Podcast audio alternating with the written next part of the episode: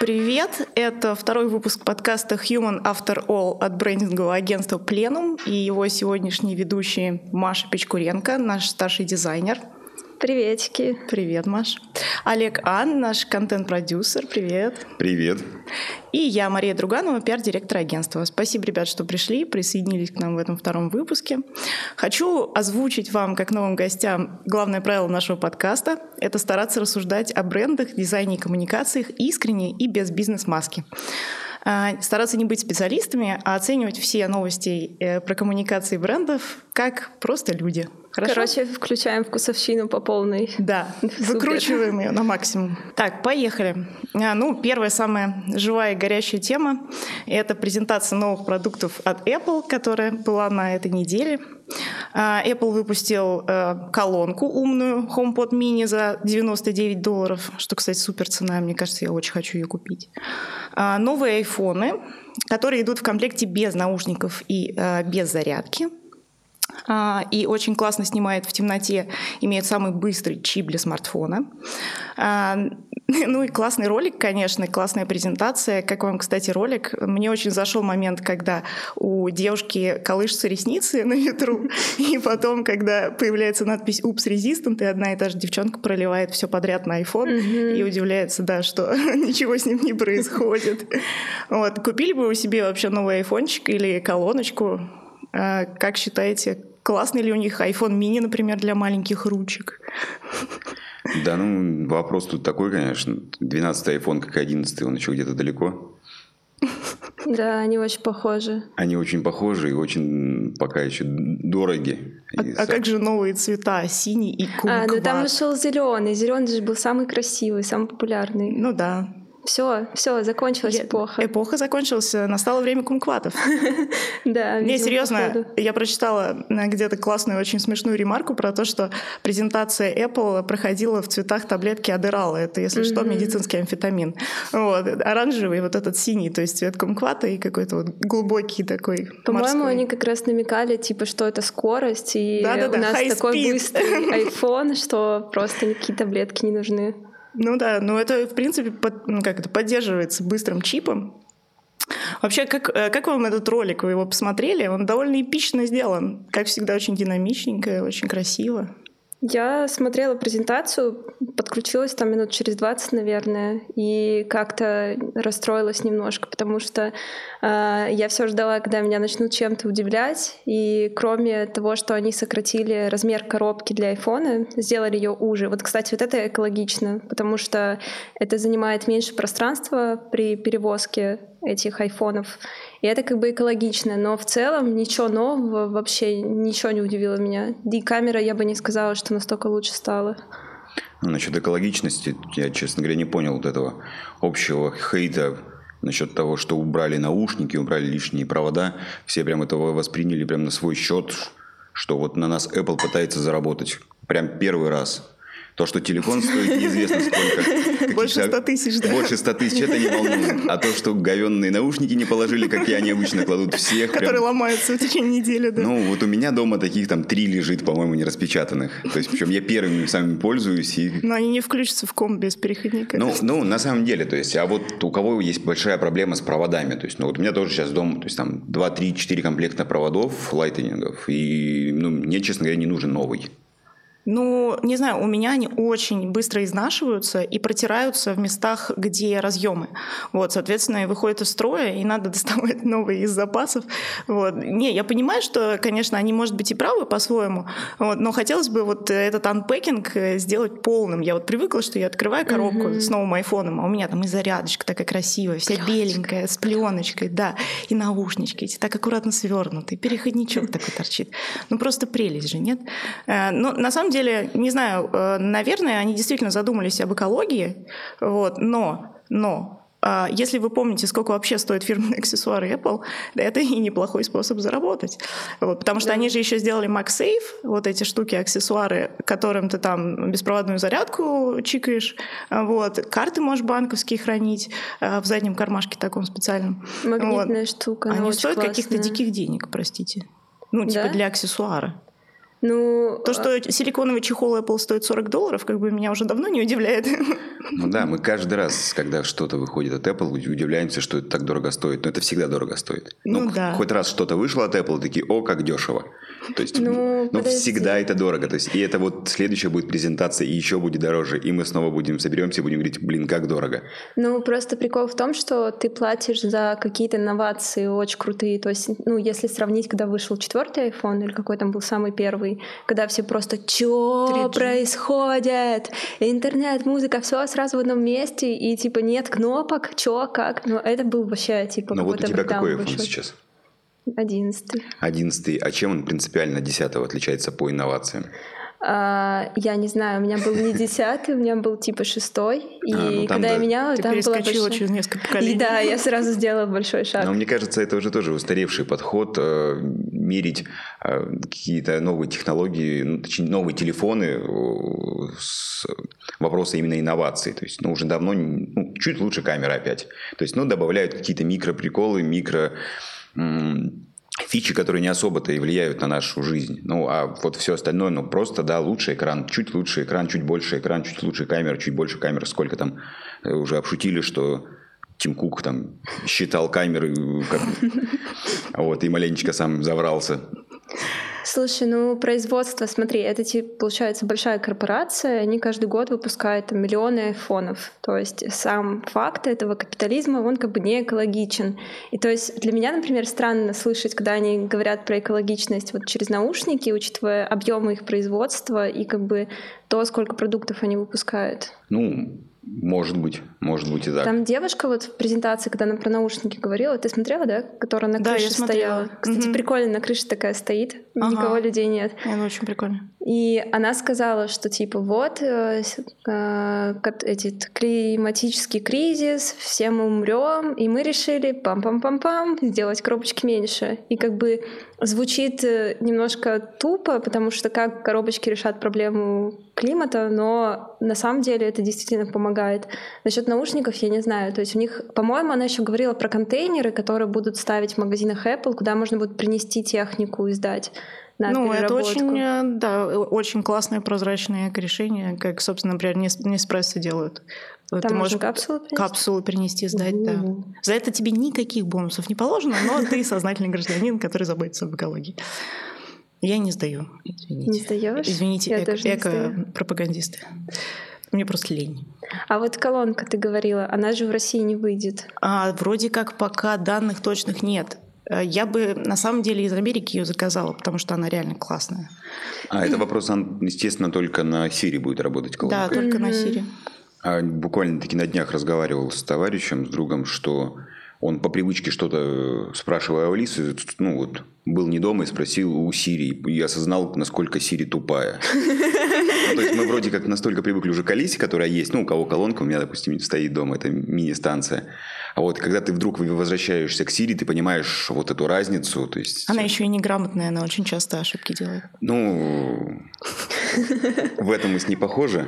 Обосрать Siri. Но при этом, да, то есть она настолько вот для русского рынка, настолько она не способна сейчас быть на уровне той же, хотя Алиса там... Мне кажется, просто Siri не учат, вот, мало кто пользуется, и поэтому она не учится у нас. А Алисой пользуется довольно большое количество народу, поскольку она как бы нейросеть и искусственный интеллект, то, в принципе, она обучилась уже очень многому. Ну, вот Алису, если спросить ее, типа, какая у тебя прическа, ну, то есть задавать вопросы про личность, и там у нее очень много ответов, и она как бы, какая-то есть логическая связь. С Siri мы что-то на днях пытались с парнем узнать у нее, какая у нее прическа, и она ничего не поняла, и в итоге чуть ли не послала нас куда подальше, и сказала, идите и работайте, и хватит играться. Ну, это уже само по себе прикольно. Как надсмотрщик Siri. А вот если продолжать эко-тему, я тут прочитала, что Gucci и Levi's, ну, Gucci, да, это модный бренд, а Levi's — это джинсы наши любимые, вот, они запустили онлайн-секонды, а H&M сделал специальную машину для переработки одежды. Вот как вам кажется, это вообще сейчас актуально, ну, как бы внедрять такие эко-инновации, учитывая, что в пандемию мы постоянно избавляемся от килотонн просто небиоразлагаемых масок с перчатками. Как это вообще коррелирует-то? Ну, то есть классно, да, прекрасные ребята. А может быть, кто-то придумает биоразлагаемые маски. Mm-hmm. Может быть, кто-то позаботится о том, чтобы сделать такие же перчатки. Или специальные какие-то заводы построить по переработке этого. Мне кажется, тут нельзя так ставить вопрос. Но это разные вещи, все-таки разная зона ответственности у брендов. То есть, ну, H&M, он занимает свою конкретную позицию по именно одежде, как-то маски для него, ну... Ну смотри, в принципе, маски сделаны из медицинской нетканки. И по идее они тоже могут перерабатываться, как и другие ткани. Вот. По поводу перчаток, конечно, да, это резина или пластик, поэтому мы про это не говорим, но маски-то в принципе, почему нет? Ну, маски же никто не выкидывает новые. То есть маски выкидывают люди, которые их уже поносили. Соответственно, у тебя есть уже какие-то там вредные организмы. Ну, то есть организмы. Это медицинские отходы класса А. Конечно, да. То есть, ну, они так и классифицируются сейчас. То есть, думаю, вопрос не в том, что материал не подходит для того, чтобы его переработали. Оно просто это опасно. Кто возьмется перерабатывать медицинские отходы? Ну, это страшно. Ну, в целом, там, законсервировать, да, в красную зону какое-то отдельное производство и обрабатывать их. Кто? Не знаю, какой-нибудь бренд российский, например, одежды с перерабатывающими мощностями в сотрудничестве с Министерством здравоохранения. О, Господи, когда? Вот такая вот парочка. И вот тут, да, все и споткнулось. Вот представь себе, там какая-нибудь... Где бренд и где министерство. Зара сейчас такая, да, вместе с Министерством здравоохранения такие, давайте мы сейчас будем делать, консервировать маски. Нет. В баночке. Мне кажется, что еще просто очень мало времени прошло с начала короны, и еще как бы все такие, я заболею и умру, и как бы мало кто задумывается о последствиях вообще других, не смертях, не там заболевших людях, не поражении легких, а именно вот какие это будут последствия там даже не на экономику, а на экологию. Они как бы, это бренды уже там, не знаю, десятками лет существуют, особенно Gucci. То есть у них было очень много времени, чтобы подумать о том, как выпустить коллекцию, как быть там, идти в ногу с современными реалиями какими-то и там типа заботиться о экологии. То есть у масок даже нет представителя, который о них позаботится. Ну, то есть они такие просто... Они такие просто из Китая приехали. Да. Они жили очень долго, мало кто о них знал, там только врачи. А тут бац, и все хотят маски, и все ими пользуются. Они такие, что происходит? И нет человека, который выйдет и скажет, я о вас позабочусь. Вы будете переработаны, будут новые маски. Ну да, кстати говоря, еще нет ритуалов у нас насчет масок. Если мы привыкли, что батарейки уже нельзя выбрасывать в контейнеры общие, то есть нужно в специальные места их носить, то с масками, мы первый раз столкнулись. Согласна. Но вы заметили вообще, насколько выросло количество вот за неделю последнюю людей в метро в масках? Я прям разительно заметила разницу. Ну, такого не было даже да, весной. В разгар, да. Даже весной не было, потому что я помню, спускался, хотя я там практически не спускался весной в метро, но когда я заходил, я видел там 30%. И из них, которые правильно носили маски на носу, а не на подбородке, то есть там было еще половина от этого суммы. А вот недавно спустился в метро, и когда 95% людей в масках, и практически все их носят правильно, я что-то удивился. Загордился за свой народ. Загордился, но при этом я через 2 часа и поехал в обратную сторону, и как будто бы ничего и не было. Люди устали. Как будто бы это какие-то специально обученные люди куда-то ехали в первый раз. Пионер всем ребятам пример. Я помню, что в июне, когда еще вот весенняя вот эта лавина не спала, ну, то есть были еще заболевшие, и как бы достаточно много. И я спустилась в метро в маске, я была одна вообще в метро, мне кажется, во всем. Это было такое странное ощущение, сейчас спускаешься, уже не чувствуешь себя идиотом одним. Ну да. А вы, кстати, читали, что согласно какому-то там мониторингу социальному, то ли 34, то ли 36% россиян хотят остаться на удаленке после окончания пандемии. То есть сейчас нас, принудительно, да, 30% отправили на удаленку из штата каждой компании. А вообще-то люди, склонны к тому, чтобы там и оставаться. Я думаю, это многие люди... Ну, это вообще хорошая инициатива. Почему нет? Мне кажется, вот этот стереотип, когда начальство говорит, вы дома не работаете, я знаю, вы там сидите и занимаетесь всякой фигней. Но, мне кажется, он прошел после этих 6 месяцев. Ну, мне кажется, если начальство думает, что его сотрудники дома будут не работать и заниматься всякой фигней, то это какая-то, проблема, наверное, HR. То есть, если ты нанимаешь сотрудников, в которых не уверен. То есть, мне кажется, это проблема начальства. Это проблема мотивации сотрудников. Это, наверное, начальство, то есть, в конечном итоге. То есть, зачем ты тогда работаешь с сотрудниками, которым ты не веришь? Угу. Которые, то есть, ты думаешь, что если ты отвернешься, вот эту палку спрячешь только, в угол поставишь, и они побегут бездельничать и распевать что-нибудь обязательно. То есть, конечно же, у всех есть какая-то своя личная зона ответственности, где мы понимаем, что... Кроме нас эту работу никто не выполнит. Какая разница, делать ее в офисе или дома? А тебе нравится из дома работать? Я привык. То есть я уже понял, что когда мы последний раз выходили в офис, так в апреле, наверное, да, мы все разбежались. Да. Март, конец, скорее. Уже сколько времени прошло, и я уже на самом деле привык. Сначала это было интересно, азартно, потому что еще пандемия вся, это всех позакрывали. Это какое-то начало какой-то компьютерной игры, все непонятно, на улицу не выходить, в городе объявлен чрезвычайный режим, и все, и ты такой, превозмогая все, несмотря ни на что, работаешь из дома, работаешь из бункера, все равно там идти. Потом надеваешь спецодежду и в пятерочку. То есть это сначала какой-то такой интерес был, все, а потом постепенно это, вошло в какое-то русло, обычное, то есть, у меня теперь нету проблемы о том, что из дома работать или из офиса. Я прекрасно из дома работаю. Конечно, не хватает для какой-то работы живого общения людей. Просто штурма буквально, посмотреть на человека. Угу. А считать его эмоцию от того, что ты говоришь.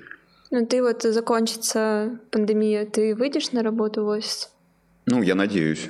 Да, кстати... Если будет куда выходить, ты в этом смысле. Я, кстати, понял, что у нас сейчас даже из нас троих 30% на удаленке сохраняется.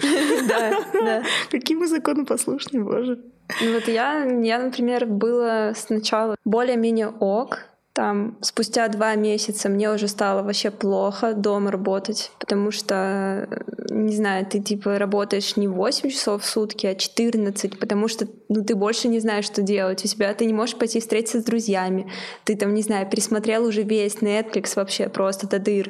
И получается, все, что тебе остается, это работать. И даже если тебя никто не заставляет, ты просто посидишь и продолжаешь что-то делать. Это ужасно. Правда, у меня, наверное, в июне какой-то просто... апокалипсис в голове был, потому что я думала, что я просто умру на работе. Потом я вышла в офис, там было очень мало. И продолжила умирать. Да, но я продолжила умирать в хорошем настроении. В хорошей компании. И в хорошей компании, да. Кстати, большая проблема на удаленке, это совершенно не понимаешь... дни недели, то есть они теряются, то есть выходные для тебя больше не выходные. То есть у тебя все равно ты никуда не... Потому что вы не открываете корпоративный календарь. Я его с утра открываю и такая, сегодня четверг. Может быть. Но если еще на выходных приходится там пару часов поработать, там условно воскресенье перед понедельником подготовиться что-нибудь, то все, тогда точно вся неделя размазана, ты вообще не понимаешь. То есть ты в среду такой, сегодня воскресенье или как? Да.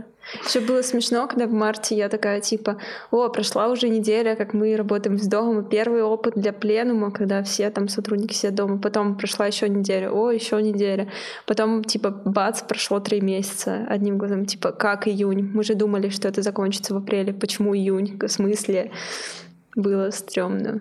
А представьте себе, что пандемия закончится, да, и мы сможем все выйти в офис уже полноценно, в полном составе. А некоторых из сотрудников заменили на нейросети и искусственный интеллект. Ура! Нет, да, мы... А можно выбрать каких? Нет, нельзя. Блин. Это решаешь не ты. И нет, я просто к тому, что, да, это была новость замечательная про то, что студия Артемия Лебедева запустила подписку на услуги нейросети для создания логотипов. Николай Иронов, которого вы все знаете уже. 9900 рублей и 999 логотипов в рамках 5 проектов вам гарантированы. Дизайнер обходится без посредников, мгновенно отвечает в чате и учитывает пожелания заказчиков, создавая сотни вариантов логотипов. Я прочитала суперскую статью про ребят из ивент-агентства «Искра», которые воспользовались этой услугой, и они невероятно юморно описали весь процесс, как они кучу коррективов носили, и получалась какая-то лабуда, реально там, не знаю, ведро, рыбья голова и хвост от собаки, и с этим ты вынужден работать, все кривое, непонятно откуда торчат палки. Мне кажется, это интересный вообще подход клиентам, заказчикам вот, перед работой вот, самим от агентства оплачивать вот, за 10 тысяч эту нейросеть, чтобы они вот полностью израсходовали все свои хотелки. Вот, что вот видите, что получается, когда мы вас слушаем.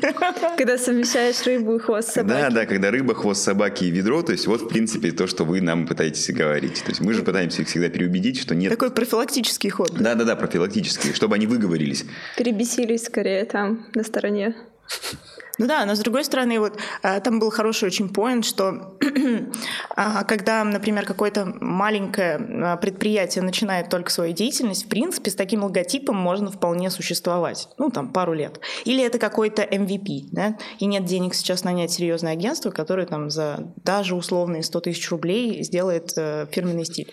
Но мы должны разделить. Просто есть нейросети, это классная штука, генеративный дизайн, он уже давно работает, его, существует масса, мы просто этим не пользуемся. А есть Артемий Лебедев, и у него там свой стиль, свой эпатаж, и как бы... Они могли настроить вот этого Иронова как раз под те нужды, как видит агентство Артемия Лебедева со стороны. Ну, то есть генеративный дизайн, он сейчас используется в основном в медицине, когда нужно сделать какие-то, или там в технологиях типа строения машин и так далее. Но как бы вот тебе нужно нарисовать 400 кружочков, и чтобы они все были чуть-чуть разные. И ты не сидишь уже, как 10 лет назад, не тратишь на это 40 часов. Ты просто заходишь, закидываешь в нейросетку, и тебе через 3 секунды уже результат. Это потрясающе. Это потрясающе. Это понятно. Но вот ты не боишься, что в какой-то момент он научится все делать так классно, что... в общем-то... Лебедев. Если он нас слушает, он в ярости будет. Нет, на самом деле искусственный интеллект, если научится. Вот искусственный интеллект тоже написал колонку в Guardian, да? Прекрасную колонку, в которой он нигде не облажался, кроме того, что он не знал, что в древнегреческом нет слова «робот». Вот. Да, это супер. И это было очень впечатляюще для меня, потому что я больше с текстом там, да, работаю, чем с графикой. Вот. И я такая, типа, немножко очко жим-жим, такая, типа, оп. Ну, на моем-то уровне он точно напишет. Это супер, это потрясающе. Нас, как бы, ну, мир меняется, мы меняемся вместе с ним. То есть не останется дизайна и там копирайтинга в том понимании, в котором есть сейчас, он просто изменится, там, эволюционирует. Например, то есть если будут нейросети, которые делают дизайн, все равно нужен будет человек, который будет сидеть и тыкать пальчиком и говорить, это говно, а это красиво. Да, на самом деле, какой большой процент в нашей работе, то есть в работе дизайнера, это, соответственно, авторитет дизайнера перед клиентом. То есть клиент приходит, он такой, я ничего не знаю. Я не знаю, вот мне нужен какой-то там логотип, фирменный стиль, неважно что. И чем опытнее профессиональный дизайнер, чем он больше заслужил доверия, тем ему легче, соответственно, протолкнуть свою идею, какую-то объяснить что-то. И заказчик на это смотрит, он как вначале ничего не понимал, так и после презентации ничего не понимает. Но он доверяет, такой, ну вроде бы симпатично, вроде бы, да, я слышу, что вы мне говорите, я с этим согласен. Насколько клиент будет доверять нейросети, то есть, который вот ему 99 вариантов, а он не понимает, ему никто не может объяснить, почему это хорошо, а почему это плохо. Ну да, и вот как бы, например, я себя, если поставлю на место заказчика, я, наверное, у искусственного интеллекта не заказала бы ничего. Потому что нет вот этого вот элемента живого общения, убеждения и так далее. А вот важный момент, я упустил, техническая сторона этого вопроса, можно ли общаться с... Нет, студия Артемия Лебедева все-таки не главный IT-гигант нашей страны, чтобы, то есть, разработать нейросеть по дизайну. То есть, кто-то для них это сделал. Либо они взяли какой-то готовый шаблон, откуда это, неизвестно? Я, честно говоря, не знаю, но они же вот и недавно мессенджер очень похожий на Slack выпустили. Да. И тоже для них, наверное, софтину вот это делал кто-то другой. Ну, то есть, все это программирование, да? Вот, поэтому я не знаю, с кем они сотрудничают на этой почве. Но, скорее всего, это очень просто. Это правда, это очень просто. То есть, смотрите, сделай нам искусственный интеллект. Нет, я дизайнер. Я не бэкэндщик. То есть, уже существует очень много аналогов для всех вещей. То есть, есть шрифты, которые придумывают нейросеть. То есть, ты пишешь программку, она несложная, она берет там существующих 400 шрифтов и сравнивает буковки А в каждом шрифте. И, соответственно, потом тебе такое облако, очень непонятное, я вам потом фотографию покажу, получается типа этой нейросеть, которая нарисовала букву А. Есть нейросети, которые генерируют разные формы и заливают их разным цветом. Ты берешь, вот у них же есть шрифтовая студия внутри, они берут все шрифты, которые им доступны, генерируют кучу разных форм, типа а-ля хвост собаки, и заливают цветом, и все, и готово. Ну, то есть это не прорыв. У Они, кстати, по-моему, есть целый отдел, я могу сейчас ошибаться, который занимается генеративным дизайном. И вот что-то от них ничего не слышно. И... Когда я слышу генеративный дизайн, в голове дегенеративный дизайн. Потом нейросеть также будет смеяться над тобой. Нет, я вот... Идея была, мысль про то, что я вот скорее бы 10 тысяч заплатил Яндексу за вот нейросеть, за дизайн логотипа. А он меня не взял. Ну, имеется в виду, что от них было бы как бы вроде бы... Да, не то что доверия больше, но просто тут еще... Тоже интересный момент, что вроде бы как раз студия Лебедева, студия дизайна, студия, которая занимается разработкой, в том числе Identica, говорит, вот, пожалуйста, 10 тысяч, и робот сам справится. То есть все предыдущие 20 лет, где они брали огромные суммы за человеческий ресурс, вроде бы как будто бы не важны. Важны, конечно. Никуда Нет, мне кажется, они просто разделили, как это сказать, рассегментировали клиентов. То есть есть клиент, который может заплатить 10 тысяч, а за услуги студии Артемия Лебедева это там другие категории денег и, соответственно, другие клиенты. То есть они, как это сказать, заняли нишу самого низкого ценового сегмента. Ну и туда они влезли. А что если вот наш прошлый раз Лебедев всех обманул, когда говорил, что это у них стажеры рисуют, а потом сказал, нет, это на самом деле была нейросеть. А может быть, это еще очередная обманка, и он говорит, что это нейросеть, а там на самом деле там 15 азиатских стажеров сидит и как роботы штампуют ведро, рыбу и хвост собаки. Режиссер судьбы агентства своего. Да не, я не думаю. То есть вот когда вышла новость, все что-то начали говорить, это фейк, но просто если загуглить аналоговые какие-то программы, ты очень просто их находишь. Ну, то есть я удивлена, почему никто раньше не начал это анонсить как-то в России. Ну, то есть мне кажется, можно спокойно уже открывать какую-то компанию, которая говорит про генеративный дизайн. То есть есть простые вещи, типа, скорее всего, как вот Николай Иронов устроен, где подбирают шрифт и цвет. А есть сложные, которые там... Ты выставляешь им на задачу, и они анализируют, какие тренды сейчас на рынке, и какие тренды будут в будущем. И это вот, по-моему, как раз то, чем занимаются они. Надеюсь, что они этим занимаются. Одна почта им написать. Не, все ребята молодцы, безусловно. Вот, но вот если, опять же, ставить себя на место заказчика, пока, по-моему, история не жизнеспособная. Вот. И просто как обычный человек я не особо понимаю, почему мне стоит у них что-то заказывать. Ну смотри, ты, там, не знаю, девушка из Волоколамска, у тебя есть... Салон красоты. Салон красоты, да. Но ты как бы фешенебельная такая, современная, и ты приходишь на работу и говоришь, ребята... У нас теперь новый логотип от студии Артемия Лебедева, знаете, это, наверное, единственный дизайнер, которого вы знаете в России. Вот у нас теперь логотип от него, и не просто, а нейросети. Вот это он. Да. Вот прям похоже. Ну, то есть, и как бы все такие, Артемий Лебедев, господи, нейросеть, что это? Я думаю, что ты слишком хорошо думаешь о... салоне красоты, где ты там сказал? Волоколамске, да. То есть я думаю, что там просто никто точно так же не знает Артемия Лебедева, им абсолютно без разницы. И для какого-то небольшого салона красоты, как по старинке, найдут фрилансера, который за 3000 вот что-то намалюет, навеяно Шаттерстоком и спокойно. То есть как обычно это и происходит сейчас. Зачем усложнять? Зачем нужен нейросеть 10 тысяч платить еще и там? Для хайпа. Для студии красоты, такой себе хайп. Ну, вот, а если не студия красоты, а если ты, не знаю, какой-нибудь подкаст? Вот ты подкаст. Вот, кстати, вот про это я думала. Ну, то есть, если у меня было бы какое-нибудь свое маленькое дело такое параллельное, да, то я бы заказала за 999 или сколько там, вот, от Артемия Лебедева логотип просто поржать, вот, серьезно. Ну, у нас же есть подкаст, давайте закажем. Так, бюджетные деньги. Мне кажется, не пройдет в этот оценивание нашими арт-директорами, креативными директорами. Ну да. Не, на самом деле очень-очень прикольно. Кстати, по поводу еще искусственного интеллекта была новость, что Google теперь с помощью своего Google Assistant, помощника, может найти песню, если вы ее просто промычите. Ну, то есть ты включаешь Google Assistant, удерживаешь кнопку микрофона, мычишь 10-15 секунд, и, значит, эта нейросеть узнает мелодию и выдает тебе найденные варианты.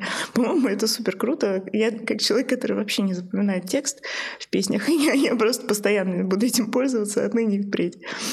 Хотите, я помычу сейчас, вы попробуйте отгадать, что за песня? Нет. Не, я к Гуглу обращусь лучше. Ну, хорошо, ладно. Вот. И еще классная была штука про то, что ну вот мы сейчас с вами в бесконечных зумах сидим, да, вот один за другим, и какое-то... лондонское рекламное агентство TBWA, она сделала проект, который предоставил библиотеку бесплатных звуков, которые помогают скипнуть зум. Ну, то есть неожиданно что-то произошло у вас. Вот, там, значит, звук блёва кота, детский крик, пожарная сигнализация, звук битого стекла от врезавшегося голубя, призывы о помощи от ребёнка. Вот. И теперь не обязательно до конца досиживать все зумы, когда вы уже не нужны, а в принципе уже как бы все решили, можно просто вот звучок включить и все. Звук голубя, стекло — это, конечно, великолепное прощание. Не, ну блёв кота мне больше понравился, мне кажется, я его буду использовать. Когда у тебя нет кота особенно. Да-да-да. А как же по старинке вот это вот? Что, извините, я что сказали? И просто отключаешься. Связь прервалась. Да. Не, нормально. На самом деле на меня немножко давит вот это бесконечное обилие конференций в течение дня. Вот. Мне кажется, что это действительно плохо в плане психического здоровья, потому что у тебя как будто в ушах все время коллеги сидят. А и ты их при этом не видишь. Да. Когнитивный разрыв. И ты еще не можешь как бы, не знаю, уйти в свои мысли, когда кто-то говорит, потому что наушники слишком близко к мозгу. Угу. Вот, кстати, вы когда сидели на карантине, вот когда жесткий был карантин там весной, и вот вы созваниваетесь, у вас не было такого ощущения, что насколько была бы странная ситуация, если бы кто-то сейчас умер? В смысле? Прямо на звонке? Да, ну типа вы такие сидите, и кто-то умирает, а этого даже непонятно, но если он не ты. А он камеру не включил, и никто не понял, да? Да. И все такие типа лол. Ребят, давайте всегда включать камеру, ну чтобы отслеживать, мало ли кто умрет. Подключить пульс к зуму. Кстати, вот Apple Watch это умеет, да. Это прекрасно, хорошая идея, кстати. Но клиенты будут видеть во время совместных зумов, что у тебя пульс повышен, и, значит, ты волнуешься на презентации. Или вот злишься, например. Да. Или радуешься. Зато как по-философски будет звучать того, что там Егор вышел из чата. Почему Егор? Господи. И появляется маленькое надгробие. Да, мне кажется, это отличная эпитафия. Вот сейчас в современном мире для надгробной доски. Вышел из чата, покинул чат. Класс. А вот это же было на этой как раз выставке замечательной, хотела с вами тоже сегодня обсудить, что ритуальная компания «Честный агент» провела конкурс среди дизайнеров и архитекторов на дизайн нового облика надгробных памятников. Да. Вот. И там совершенно разные, очень близкие к тому, что ты, Олег, говоришь, были варианты. Вот. Это, конечно, супер смешно, потому что подали более 220 работ. И реально выбрали 10 и добавили в каталог. На выставке «Архмосква», которая, к сожалению, длилась всего 4 дня, и на которую я не успела, в гостином дворе это все было выставлено. Вот я видела фотки от товарища, он там тоже просто выставлялся. Он говорит, крайне смешно и забавно все это выглядит, но в то же время немножко навевает, конечно, грусти, особенно в пандемию, когда ты можешь оказаться под таким же вот красивым памятником. Блин, ну у нас вообще все ритуальные услуги выглядят максимально хуёво. Прости, мам, за мат. Просто ужасно. Ну, то есть у тебя умер близкий человек, ты приходишь в ритуальное агентство, и ты видишь весь этот дешевый пластик под золото, все эти искусственные цветы, там, не знаю, бухают чуваки, которые раскапывают могилу. И ты такой, ё-моё, какого чёрта? То есть ты будешь хоронить своего близкого человека в этом говне? Это же ужасно, это просто отвратительно. Я не понимаю, почему до сих пор в России нет нормальных агентств, которые делают шикарные похороны с отличным плейлистом, чтобы там, не знаю, закрыть вот эту вот землю грязную, которая на кладбище все время, какой-нибудь, там, не знаю, искусственной травушкой, чтобы все пришли в черном, ну, типа белые лилии, но это же красиво. Ну, в черном, ладно, так приходят. В темном в основном. С блестками. А хочется, типа, как в американском кино, где все такие стоят на траве и в черном красиво. Да, и могилы, и между ними расстояние где-то 4 метра. То есть они прям как футбольное поле практически. И при этом нет этих оградок. То есть тебе не нужно идти по лабиринту 40 часов, чтобы добраться до могилы. Но это ужасно. Просто людям плохо, когда кто-то умирает, а они еще должны проходить через этот отвратительный дизайн, просто ужасный. На самом деле я вот пару раз в жизни заказывала памятники могильные. И честно скажу, выбирать там не из чего в плане дизайна. Вот, максимум, что ты можешь получить из красоты, это вот розочка такая кованая, которая там приделывается к этому памятнику на 2 болтиках. И вот и вся красота. И 3 или 4 шрифта существует, которые ты можешь выбить на крупную надпись. Вот. Но как-то... при этом, знаете, каких диких денег это стоит? Это сколько просто жопа. Вот. Какой-то самый примитивный гранитный памятник там с надписью и вот этой розочкой, и что-то под 200 тысяч. Просто плита. В Курске дешевле все. Это в принципе куда понятно. Нужно ехать умирать. Либо за плитой. Так, я вернусь через пару дней, я в Курске. Туристический комитет Курска. У нас дешево умирать. Нет, на самом деле понятно, что вся эта история табуирована, вся религиозная подоплека здесь присутствует. Мы всегда видим в этих моментах огромное количество непонятно откуда взятых бабушек. Ты их не знаешь, ты их не видел, они куда-то приходят на смерть, на запах смерти, видимо. И, конечно же, никто не разрешает тебе ничего там поправить, не исправить. Не надо, так принято, так не принято. Тут только ложка есть, почему ложкой? Тут завесьте зеркала, тут еще. То есть, и мы превращаемся, опять же, когда человек, который может на это повлиять, близкий родственник в данный конкретный момент, ему совершенно без разницы, что там происходит. Он находится в пленном шоке, он я выполняю какой-то ритуал, который, мне сказали, что делать, я делаю, я не хочу об этом думать, я думаю совершенно о другом.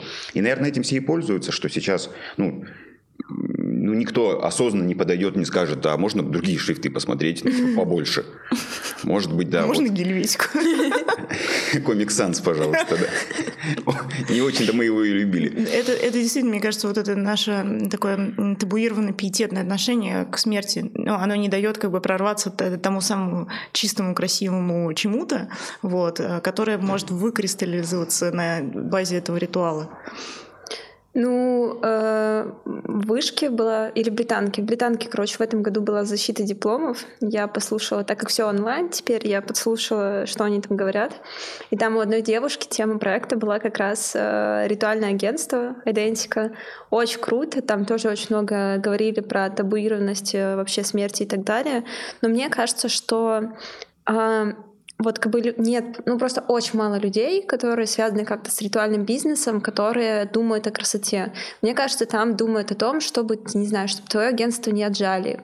Там, не знаю, вы читали, наверное, эти расследования про ритуальное агентство. Да, я более того смотрела даже передачу про это. Мне кажется, там, не думают ни о чувствах людей, ни о какой-то эстетической там красоте во всем этом. Мне кажется, там о другом думают. И это очень печально. Я хочу, чтобы было открыто какое-то супермодное ритуальное агентство, чтобы на памятнике был и Comic Sans, и гельветика, и последние шрифты из Type Tomorrow, чтобы прям все было. Потому что это просто больно. Дизайн памятника, от Лебедева, нейросети, тоже классно. А он же сделал себе памятник, ты знаешь, нет? Он сделал себе, памятник. Сделал дизайн памятника давно еще. Там было просто сначала, что написано Артемий Лебедев такой-то, такой-то год, а потом он там нарисовал такой лабиринт, и там в начале год рождения, а в конце год смерти. И это на самом деле прикольно. Наверное. Запутанный жизненный путь. Да. Кстати, трудно купить памятник без всяких там розочек, хуёзочек, этого всего. Да-да-да. Я искала просто гранитную плиту такую мощную, чтобы стоял такой камень, и на нем было там викинги выдолбали просто это имя, и чтобы это прям это мощь. В итоге там просто какая-то херня полная. Просто не дизайн. Там нельзя говорить про дизайн, это просто... ужасно. Не знаю, мне кажется, что в принципе чисто практически все должно от захоронения, так сказать, в полноценных гробах, да, прийти к захоронению в урнах, потому что если уже в Москве, да, дефицит мест на кладбищах, вот, и в одну могилу по 10 урн засовывают на там, 1 квадратный метр площади, который стоит там, как чугунный мост. Вот, поэтому, наверное, стоит задуматься о том, чтобы делать красивый дизайн урн и урнохранилищ.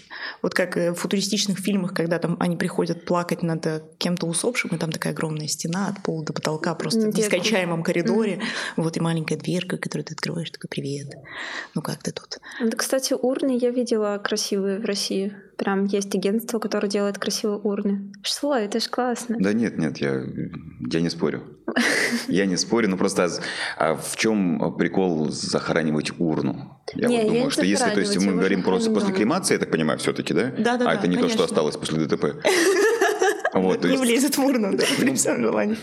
Вот, то есть, классно же есть традиция, то есть западная, то есть развеять, куда-то прихоронить именно вот сам прах без вот этой керамики. Да, многие люди, мне кажется, у нас пока к этому не готовы. Ну вот как раз те ритуалы, про которые Олег говорил. То есть, когда кто-то умирает, все такие, если вы сожжете тело, душа не попадет в рай. Да, не то, что, то есть там же там какая-то другая есть обоснование, то есть, но у нас православная церковь против кремации. Вообще очень категорично. То есть, я могу ошибаться, но насколько я знаю, что там как раз наоборот душе некуда будет вернуться, когда будет страстной суд, и мертвые, да, соответственно, встанут. Да, то есть вроде, я, конечно, заранее извиняюсь, но могу очень сильно ошибаться в этой тематике, но насколько я слышал, что это именно так, поэтому вроде как нельзя.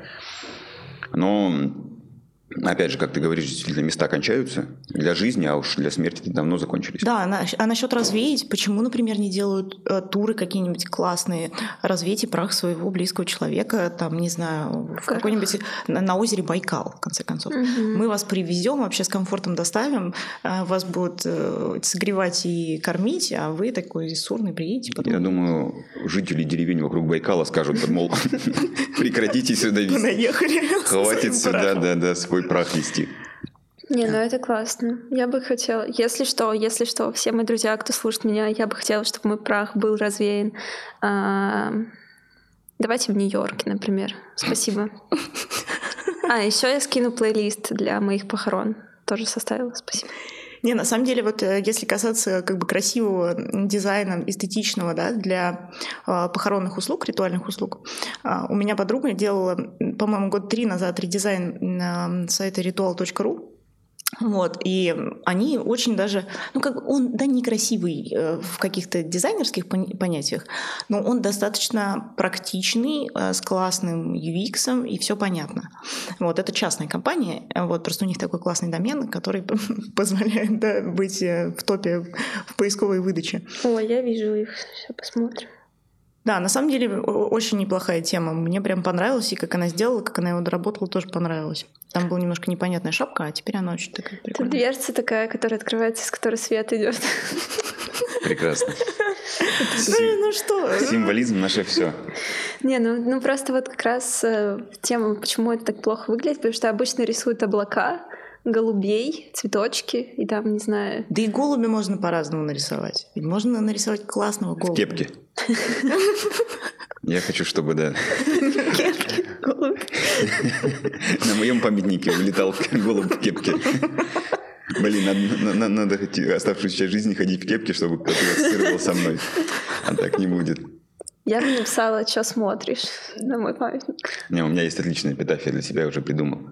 Я где-то услышал, а в каком-то чатике знакомая написала сообщение после там бурной вечеринки о том, что я лежу и ем чебурек. И я понял, что это идеальная эпитафия для меня, что, то есть, вот... Олег, такие-то даты, я лежу и ем чебурек. Я стояла, ел чебурек, а теперь я лежу и ем чебурек. Круто. Очень неплохо, да. Маша, что бы ты хотела себя написать? Ой, на самом деле я бы вообще не хотела иметь какое-то зафиксированное место на кладбище, если честно. Да. Я хочу, чтобы меня кремировали и прах мой развеяли где-нибудь в месте, в которое я выберу. Абсолютно согласен. Хорошо, вот смотри, будут похороны. Будет все равно вот этот стенд с твоей красивой фотографией, там будет шрифт, что-то подписано, типа «Она нас рано покинула» или «Господи, какая она была». «Она нас рано покинула», это да. Я постараюсь нормально. Но теперь уже неизвестно, как получится. Что бы ты хотела, чтобы там было написано? Ой, ну ты меня прям спрашиваешь. Ой, господи. Можешь вставать в какой-нибудь песни? Слова песни? Нет, да. Ни в коем случае. Я сорянчик. Sorry, мам. Да, жопы дел. Не, на самом деле, я просто настолько вообще далека от плакания по, так сказать, ушедшим и от всего этого ритуального процесса, что, мне кажется, я просто не хочу, чтобы это как-то вообще обозначалось, типа, ой, ну ладно, и пошли дальше все остальные. Ну, это классическая история западных фильмов, где он бы хотел, чтобы мы все смеялись. Вот почему афроамериканцы танцуют с гробами, ну, потому что для них это веселый ритуал. Похороны близкого человека, для них это праздник. Ну, Мексика, опять же, да, где День мертвых, или так он называется, да, по-моему, праздник. А где они там достают кого-то из могилы, это, по-моему, тоже в Мексике есть, и они там... Они даже не достают их из могил, они у них обычно в склепе на участке. Ну да, мумифицированы каким-то образом, то есть это, да, это здорово, классно. Протирать своих близких там считается как бы рутинной задачей. То есть ты открываешь эту штуку, склеп, да, и протираешь их кости. Аккуратненько вычищаешь все это, украшаешь их искусственными цветами или натуральными цветами, вот подготавливаешь их как бы к празднику. Я сейчас просто сказал, что это классно, я понял, что не классно доставать и протирать, это вообще не классно. А классно так легко относиться к смерти, да, то, что вот не пытаться вокруг этого делать бесконечную трагедию, то есть она же вот, любые похороны в России, это бесконечная трагедия, то есть это стигма еще какая-то есть. Это вот невероятнейшая, то есть это обязательно нужно прыгнуть на гроб в последний момент, и все, и это какая-то драматика у этого очень-очень жуткая и неприятная. То есть, хотя, опять же, можно сделать это действительно каким-то образом по-другому, то есть проститься с человеком, действительно вспомнить его, запомнить, а не вот устраивать вот эту трагедию для всех живых оставшихся вокруг. А я бы с тобой не согласилась. Я бы сказала, что наоборот, у нас как-то вообще в России любые слезы — это проявление слабости. Ну, то есть, например, когда у тебя что-то происходит, и ты такой весь расклеиваешься, тебя... ну, как бы нас так воспитали, что мы, типа, не можем страдать, мы не должны страдать. И... Но мы страдаем. Но мы страдаем очень глубоко внутри, и нам очень плохо. То есть, например, мне кажется, что похороны, наоборот, они такие, типа, давайте все притворимся, сделаем грустные лица, притворимся, что нам, как бы, все равно, и будем смотреть на мужика, который, там, откапывает соседний участок, могилу. Ну, то есть, я бы не согласилась, что все так драматично. Я бы хотела, чтобы было драматично. Я бы хотела, чтобы все рыдали просто навзрыд, чтобы там, не знаю, кто-то напился в говно, и потом там, не знаю, еще что-нибудь очень веселое произошло. Все это в очень красивом дизайне, да? Да, и все это в очень красивом дизайне с хорошим плейлистом, конечно же.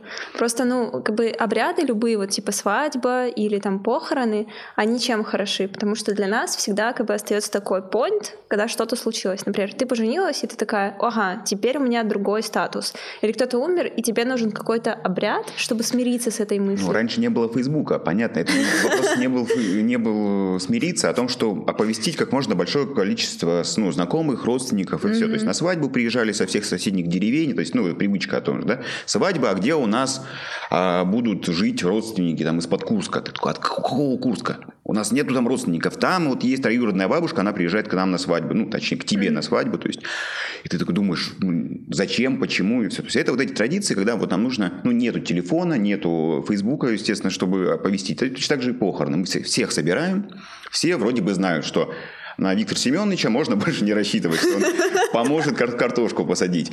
Вот. То есть все, да, тут как бы не сюда. Вот.